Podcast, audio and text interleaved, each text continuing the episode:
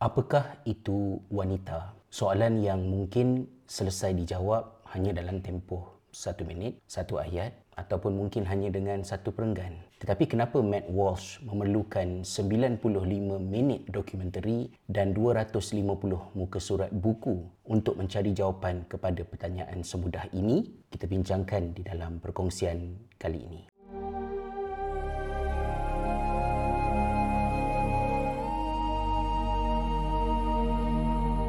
Assalamualaikum warahmatullahi wabarakatuh. Salam sejahtera. Terima kasih sahabat-sahabat semua kerana sekali lagi milih untuk bersama dengan saya, Hasrizal, di dalam perkongsian kita pada kali ini. Baru-baru ini saya meluangkan masa menonton sebuah dokumentari oleh Matt Walsh yang bertajuk What is a Woman. Saya juga membaca buku beliau dengan tajuk yang sama untuk lebih mengatur pemahaman saya terhadap isu yang dibincangkan.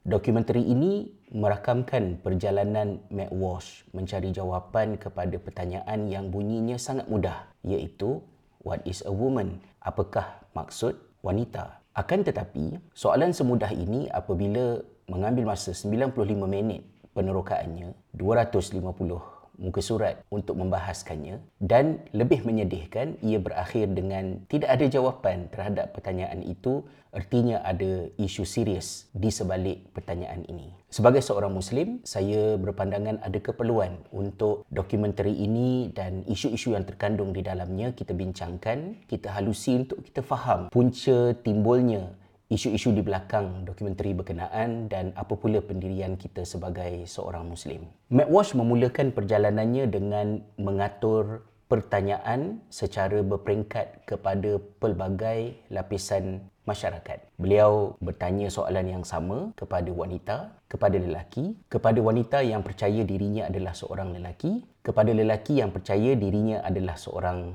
wanita, kepada manusia yang percaya bahawa dia adalah seorang atau seekor serigala dan yang terakhirnya pertanyaan Walsh ini diajukan kepada golongan pakar. Ini sesuailah dengan kalau bagi kita umat Islam, Allah SWT mengajar kita di dalam Al-Quran untuk mengiktiraf ilmu dan juga kelebihan yang ada pada mereka yang pakar. Bila mana Allah menyebut di dalam surah An-Nahl ayat ke-43, Fas'alu ahla zikri in kuntum la ta'lamun.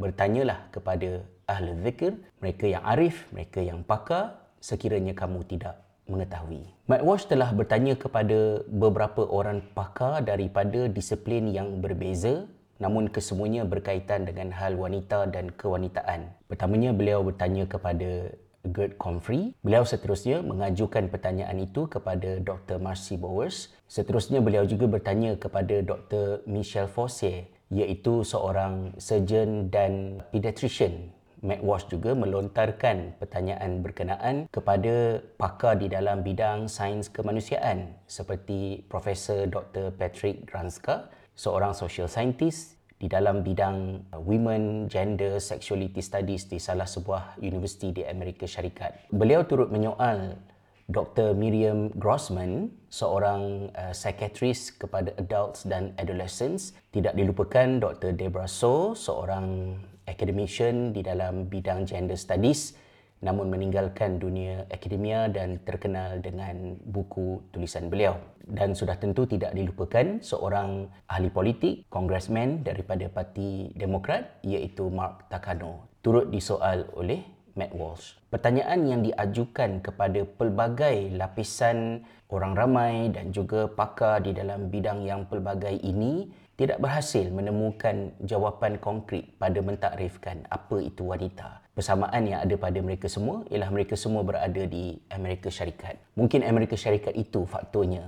Jadi Matt Walsh telah terbang ke Kenya berjumpa dengan komuniti kaum Masai dengan kehidupan mereka yang lebih tradisional untuk bertanya soalan yang sama. Pertanyaan Matt Walsh kepada komuniti kaum Masai di Kenya menimbulkan kehairanan kepada mereka mengapa persoalan semudah ini boleh menimbulkan masalah kerana bagi mereka wanita itu jelas daripada penampilan dirinya dari segi fungsi fizikalnya untuk mengandung, melahirkan anak, menyusukan anak-anak sesuatu yang tidak boleh dilakukan oleh bukan perempuan iaitu lelaki dan kerana itu mereka beranggapan dunia dari mana Matt Walsh datang ini sangat pelik dan mereka tidak berkeinginan untuk menjadi sebahagian daripada dunia tersebut. Mengapakah isu ini merupakan perkara yang besar? Ia bukan semata-mata soal adik suka baju pink, pakai payung pink dalam drama Sutun yang ditonton di tanah air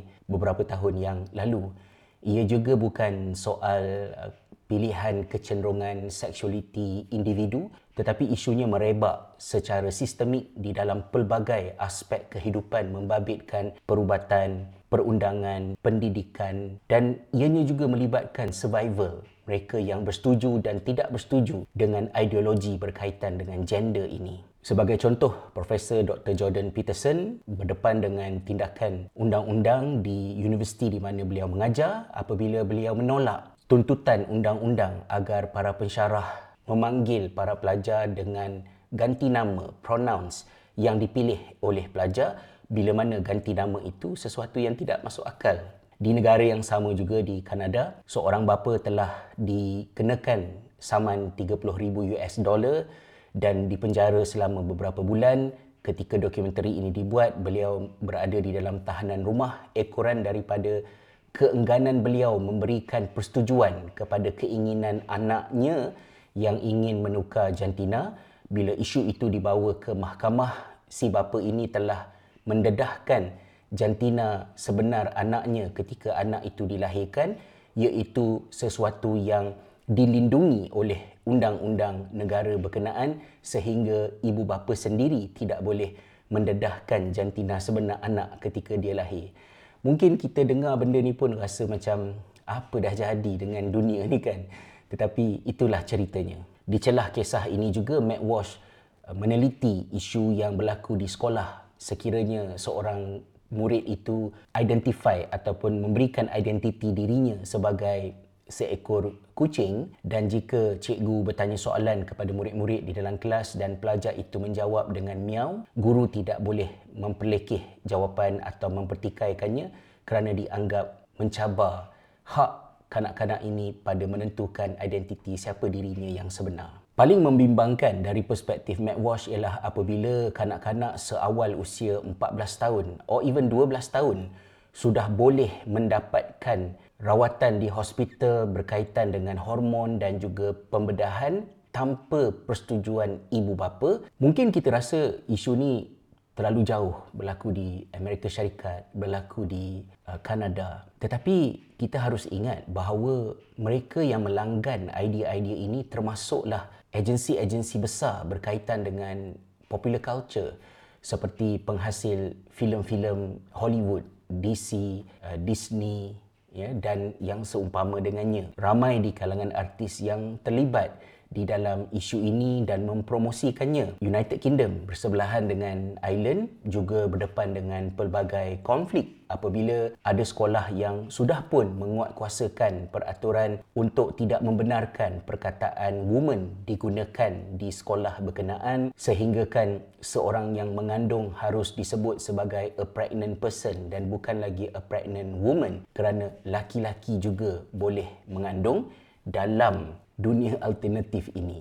Apatah lagi bagi kami di Ireland yang terkenal sebagai sebuah negara yang sangat tegas pada melindungi hak kaum wanita ekoran daripada penganiayaan dan kezaliman yang dilakukan oleh pihak yang berada di dalam gereja Katolik dalam sejarah negara ini ia turut mendatangkan cabaran yang tersendiri. Jadi anak-anak tuan-tuan dan puan-puan yang mungkin berada di Kuala Lumpur, di Ipoh, di Baling, di Kudat ataupun di mana sahaja, lokasi-lokasi itu tidak jauh daripada isu ini kerana ia berada di hujung jari, ia berada di TikTok, ia berada di YouTube, Snapchat, panggung wayang, televisyen dan di mana-mana sahaja. Apakah punca kepada masalah yang seteruk ini? Untuk menjawab pertanyaan ini, dia akan mencabar pandangan alam kita, iman kita, akidah kita, sistem nilai kita, software yang ada dalam diri kita sebagai manusia, termasuk juga pengetahuan kita berkenaan dengan sejarah.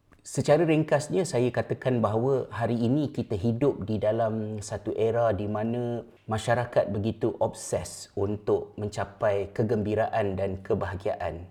Kepercayaannya pula ialah kegembiraan dan kebahagiaan itu terletak pada kejayaan setiap individu menjadi dirinya yang sebenar. Bukan hanya orang dewasa, malah juga kanak-kanak percaya bahawa jika kita jujur tentang siapakah diri kita, apakah yang kita rasa dengan tidak ada sebarang batasan terhadap perasaan dan keinginan itu, di situlah kebahagiaannya boleh dicapai. Sangat-sangat utilitarianism. Ini adalah merupakan antara perkara yang selalu saya ingatkan kepada anak-anak kita sebagai umat Islam bukan kerana kita muslim maka agama kita lain daripada orang lain tetapi bila agama kita Islam kita faham bahawa kita ni makhluk yang Tuhan kita cipta. Dan Tuhan kita yang telah menentukan mekanisme untuk kita berasa damai bahagia, tenteram, boleh mencapai kebahagiaan dalam kehidupan, maka jika kamu memilih kehidupan bebas, tidak mahu dikongkong, tak peduli nak semayang ke tak semayang ke, aurat ke tak aurat ke, belasah je nak hidup sesuka hati demi untuk mencapai kegembiraan, kebahagiaan dan kepuasan hidup, kamu tidak akan mencapainya. Bahkan semakin pergi jauh ke dalam dunia kemurungan, kesedihan, kegelisahan kerana kamu sedang melanggar fitrah kamu sebagai seorang manusia. Di suatu ketika dahulu, lelaki suka lelaki, perempuan suka perempuan, itu sudah pun memulakan masalah kepada soal moral, undang-undang, hukum agama, dosa dan pahala. Dia beralih kepada kehidupan awam bila mana jika lelaki suka lelaki, mereka mahu merasmikan percintaan mereka itu dalam sebuah ikatan perkahwinan dan sebuah unit keluarga daripada sepasang lelaki yang tidak mungkin boleh ada anak sendiri mereka boleh ada anak. Sama ada dengan mengambil anak angkat ataupun menggunakan sperma mereka sendiri dan ditumpangkan ke rahim wanita yang memberikan perkhidmatan berkenaan. Dan jika sebuah unit keluarga perkahwinan dibentuk dengan cara yang seperti ini adakah ia diiktiraf sebagai sebuah unit keluarga dan mempunyai hak yang sama dengan keluarga yang terbentuk secara tradisional dari perspektif undang-undang di antara sebuah negara dengan negara yang lain. Nak menjawab kepada soalan ini, dia mendesak untuk berlaku rombakan kepada undang-undang, sistem nilai, pandangan hidup, kepercayaan. Kerana itu soal jantina bukan lagi hanya berkaitan dengan soal kecenderungan seksual seseorang secara individu tetapi dia menjadi sebuah ideologi yang lengkap sebagai satu sistem kehidupan. Mungkin inilah yang dimaksudkan dengan kita berada di era pasca kebenaran, post-truth era. Suatu ketika dahulu, kebenaran baik buruk betul salah ditentukan oleh agama. Apabila institusi agama mengalami korupsi dan menganiaya masyarakat di dalam sejarah agama ditinggalkan kebenaran tidak lagi ditentukan oleh agama juga Tuhan yang menggantikannya adalah pembuktian secara empirikal daripada era pencerahan. Dan daripada era pencerahan itu hal-hal yang berbentuk tradisional itu dipersoalkan semenjak daripada era itu lagi. Siapakah budaya siapakah agama siapakah Tuhan untuk campur tangan dalam hak-hak individu pada menentukan kehidupan mereka? Bermula daripada era yang begitu committed kepada pembuktian beratus-ratus tahun tahun 2022 ini kita sampai ke zaman di mana bukan lagi sains, bukan lagi agama, tetapi keinginan takrif perasaan, pengalaman, persepsi peribadi, individu mengatasi segala-galanya. Macam mana boleh jadi macam ni? Dari perspektif Islam, kita tahu ya akidah Islam ini adalah untuk meletakkan asas kepada beberapa persoalan induk iaitu kita ini apa, siapa, adakah kita ini dicipta? Dan jika kita dicipta siapa pencipta kita? Adakah pencipta kita mencipta kita secara rawak kucak kacir atau ada sistem? Apakah komitmen kita kepada sistem yang telah ditentukan oleh pencipta kita? Itulah lebih kurangnya kerangka yang membentuk kehidupan kita beragama kita sebagai seorang muslim. Apabila manusia lupa dirinya adalah dicipta dan ada pencipta yang menciptanya, lahirlah Tuhan-Tuhan palsu, dalam kehidupannya. Sama ada Tuhan-Tuhan palsu itu adalah objek-objek luar daripada dirinya.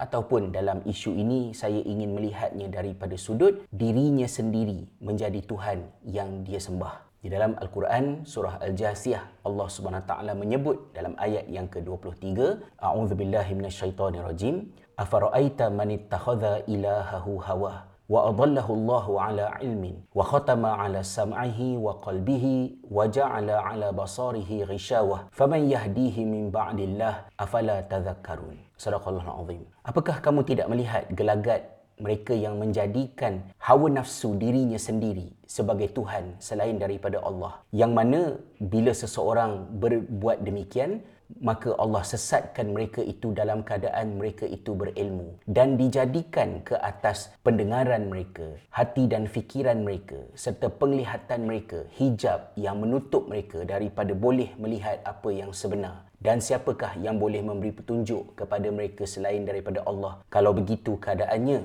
mengapakah kamu tidak beringat-ingat? Sadaqallahu azim. Menjadikan diri sendiri sebagai Tuhan bukan lagi dalam soal mementingkan keinginan peribadi, keseronokan yang berbentuk hedonistik, tetapi dia pergi kepada pentakrifan, perletakan makna, bagaimana kita memahami realiti bahawa semuanya adalah merujuk kepada apa yang kita konstruk secara peribadi. Saya aware dengan isu ini semenjak daripada mendalami bidang uh, sains pembelajaran apabila kita meneroka isu behaviorism, BF Skinner, kemudian constructivism, idea-idea pendidikan progresif John Dewey, kita faham dan tahu apakah cabaran-cabaran yang wujud pada mengimbangkan di antara memberi ruang kepada pelajar untuk meneroka sendiri pembelajaran dan apakah ada batas-batas di mana takrif perkara tertentu mestilah berasaskan kepada sesuatu yang berbentuk otoriti sama ada daripada undang-undang ataupun daripada Tuhan itu sendiri. Kita aware dengan isu ni tadi tapi tak terfikirlah boleh merebak sampai kepada hari ini sehingga what is a woman sudah tidak lagi boleh bersandarkan kepada apa yang selama ini mentakrifkan wanita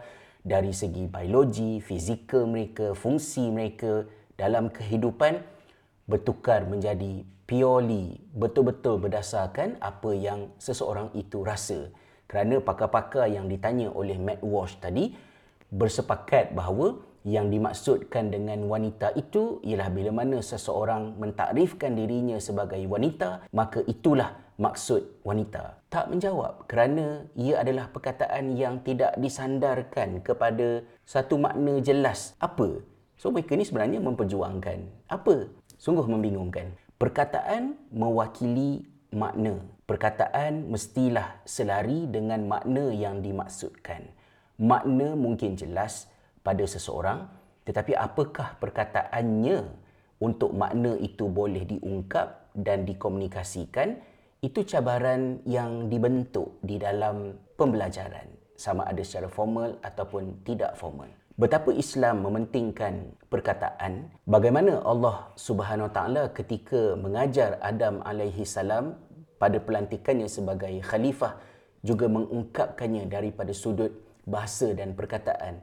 Wa 'allama adam al-asma kullaha. Di dalam al-Quran juga Allah menunjukkan bagaimana istilah ataupun perkataan jika bermasalah kerana permainan manusia jangan dipandang enteng perkataan mungkin perlu diubah penggunaannya untuk menjaga kebenaran. Misalnya di dalam Al-Quran Allah Subhanahu Wa Taala menyebut A'udzubillahi minasyaitonirrajim ya ayyuhallazina amanu la taqulu ra'ina wa qulu zurna wasma'u walil kafirina 'adzabun alim Wahai orang-orang yang beriman janganlah kamu kata ra'ina tetapi katalah unzurna dan isma'u. Dan sesungguhnya bagi orang-orang yang kufur itu azab siksaan yang pedih. Perkataan unzurna, ra'ina, Isma'u adalah perkataan yang secara bahasanya sama makna.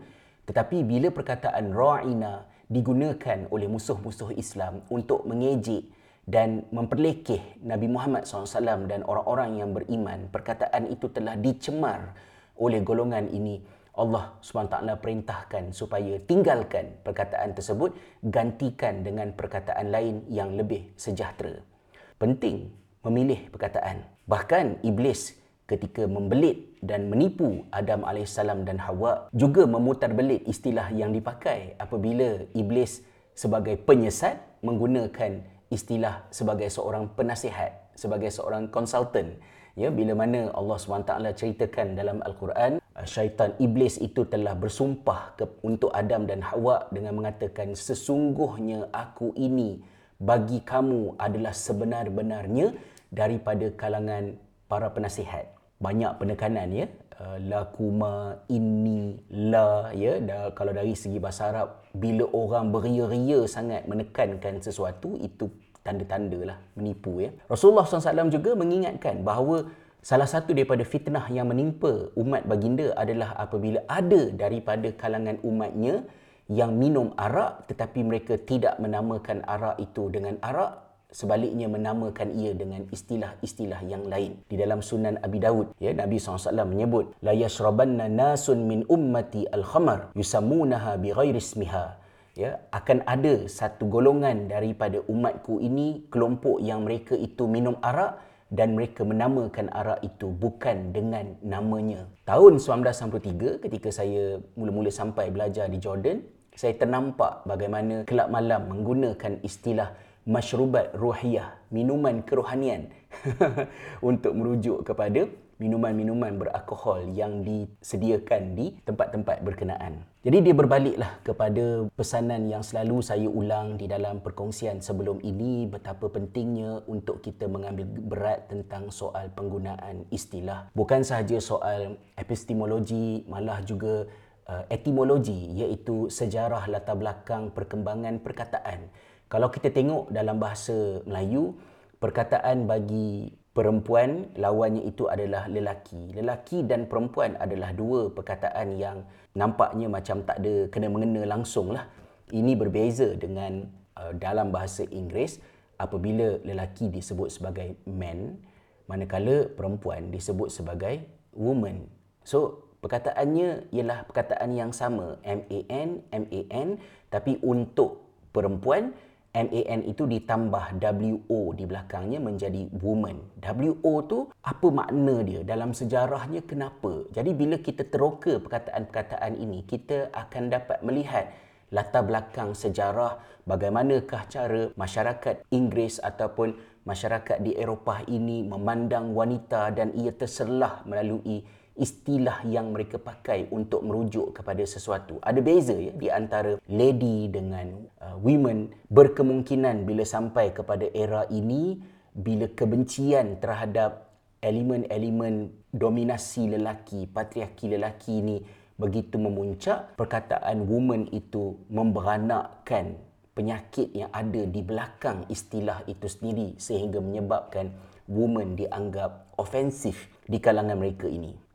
Antara tokoh tempatan yang banyak menyentuh tentang hal ini adalah Profesor Naqib Al-Atas Hafizahullah yang menekankan tentang peri pentingnya bila mana kita nak mendapatkan ilmu dan dengan ilmu itu kita sampai kepada kebenaran. Antaranya adalah dengan meletakkan takrifan yang sempurna terhadap makna sesuatu yang mesti ada elemen had iaitu membataskan makna berkenaan dan juga rosam pada mengungkapkan makna melalui istilah atau perkataan yang dipakai supaya dengannya barulah kita boleh bagi kita orang Melayu juga kita boleh menginsafi bila mana ilmu bahasa uh, menjadi caca merba kita mengalami kerugian sehingga mulalah ada yang merasakan bahasa kita tidak mampu untuk menjadi bahasa ilmu. Kita terlupa di dalam bahasa Melayu untuk mengangkat barang kita ada berapa perkataan. Kita ada mengangkat menggendong menjunjung menjinjing memikul um, menjulang lebih kurang maknanya tapi setiap satu itu ada perbezaan. Apabila generasi hari ini lemah dari segi bahasa mereka kita boleh nampak isunya bukan hanya soal komunikasi tetapi peperangan ideologi seperti yang berada di belakang persoalan what is a woman ini memberanakkan macam-macam kanser dalam kehidupan bermasyarakat kita. Ambillah teladan daripada masalah ini negara barat, Amerika, mereka selesaikanlah masalah mereka. Tapi bagi kita umat Islam walau di mana sekalipun kita berada, bersyukur kita kepada Allah SWT kerana kita ada pandangan alam yang tidak menjadikan kita ini tersesat seperti sebuah kapal berlayar di lautan tanpa kompas dan tidak ada sauh untuk memberhentikan seketika pelayaran bagi menyemak perjalanan. Bagi para asatizah, berhentilah daripada bergaduh, berbalah tentang isu-isu yang sudah seribu tahun dibincangkan. Saya bukan bermaksud perbahasan metodologi berbeza di antara metodologi Asari, Ash'ari, Maturidi sebagai tidak penting. Bagi pelajar yang belajar ilmu syariah dan pengajian Islam, wajib bagi kita semua untuk mendalami perbahasan berkenaan. Tetapi kita perlu ingat bahawa apa yang kita faham daripada intipati akidah itu mestilah boleh membantu untuk menjawab kekeliruan, pertanyaan, kebingungan yang terjadi bukan di zaman Abdul Hasan Ash'ari, Imam Al-Ghazali ataupun Ibn Taymiyah maupun Muhammad bin Abdul Wahab tetapi kekeliruan yang sedang dihadapi oleh umat Islam hari ini terutamanya bila kita fikir tentang anak-anak kita. Pada masa yang sama juga berhati-hatilah dengan sentimen berpuak-puak berkelompok sama ada dengan semangat agama ataupun dengan semangat politik kepartian. Kerana bila kita membentuk realiti yang begitu binari hitam putih, kalau kamu tidak bersama dengan aku bermakna kamu adalah musuh kepadaku, ia boleh menyebabkan kita terperangkap di dalam apa yang terjadi di Amerika Syarikat. Matt Walsh dalam mengupas tentang persoalan what is a woman, mungkin kita bertemu dengan banyak titik persetujuan antara kita sebagai Muslim dengan beliau. Tetapi perbahasan Matt Walsh tidak lari daripada binarinya realiti di Amerika Syarikat yang bukan lagi merupakan uh, United States of America tetapi fractured ya disintegrated states of America terlalu berpecah belah Matt Walsh jika kita bersetuju dengan beliau beliau berada di sebelah kanan di kanan itu ada Republican, agama Kristian, tradisi. Di sebelah kanan itu juga ada Trump, Fox News, anti-Muslim, anti-immigrant dan sebagainya.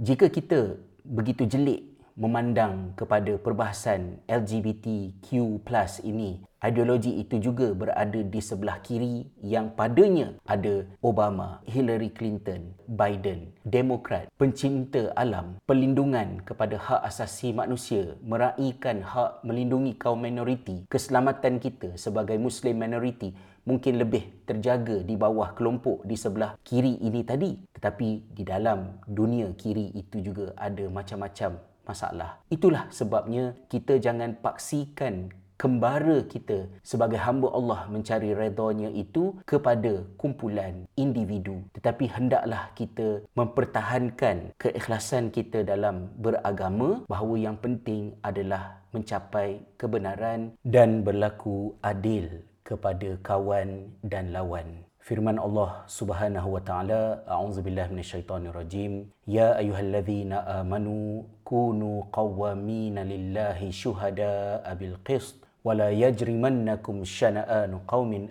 ala alla ta'dilu. I'dilu huwa aqrabu littaqwa wattaqullah innallaha khabirum bima ta'malun. Sadaqallahul azim. Surah al-maidah ayat yang ke-8 wahai orang-orang yang beriman jadilah kamu itu orang yang lurus di hadapan Allah Subhanahu wa taala menjadi saksi dengan adil. Janganlah kebencian kamu kepada satu-satu kaum satu-satu kelompok atau kumpulan itu menjadikan kamu tidak berlaku adil. Berlaku adillah kerana sesungguhnya berlaku adil itu adalah lebih dekat dengan takwa bertakwalah kamu kepada Allah. Sesungguhnya Allah itu amat mendalam pengetahuannya terhadap apa yang kamu kerjakan. Kehidupan kita di akhir zaman ini adalah di era kebaikan yang diselaputi debu, yang rumit untuk dilihat kejernihan akidah dan tauhid kepada Allah Subhanahu Wa Taala. Jika kita tidak dapat menjaga kejernihan perjalanan persekitaran kita, kita boleh menjaga kejernihan hati kita dalam mengikhlaskan keimanan kita kepada Allah Subhanahu Wa Taala. Kita hidup di akhir zaman walaupun Nabi sallallahu alaihi wasallam telah memberikan begitu banyak peringatan tentang cabaran hidup di akhir zaman, hakikatnya ia begitu berat seumpama menggenggam bara api di dalam tangan yang perlu terus digenggam hingga akhirnya menjadi debu.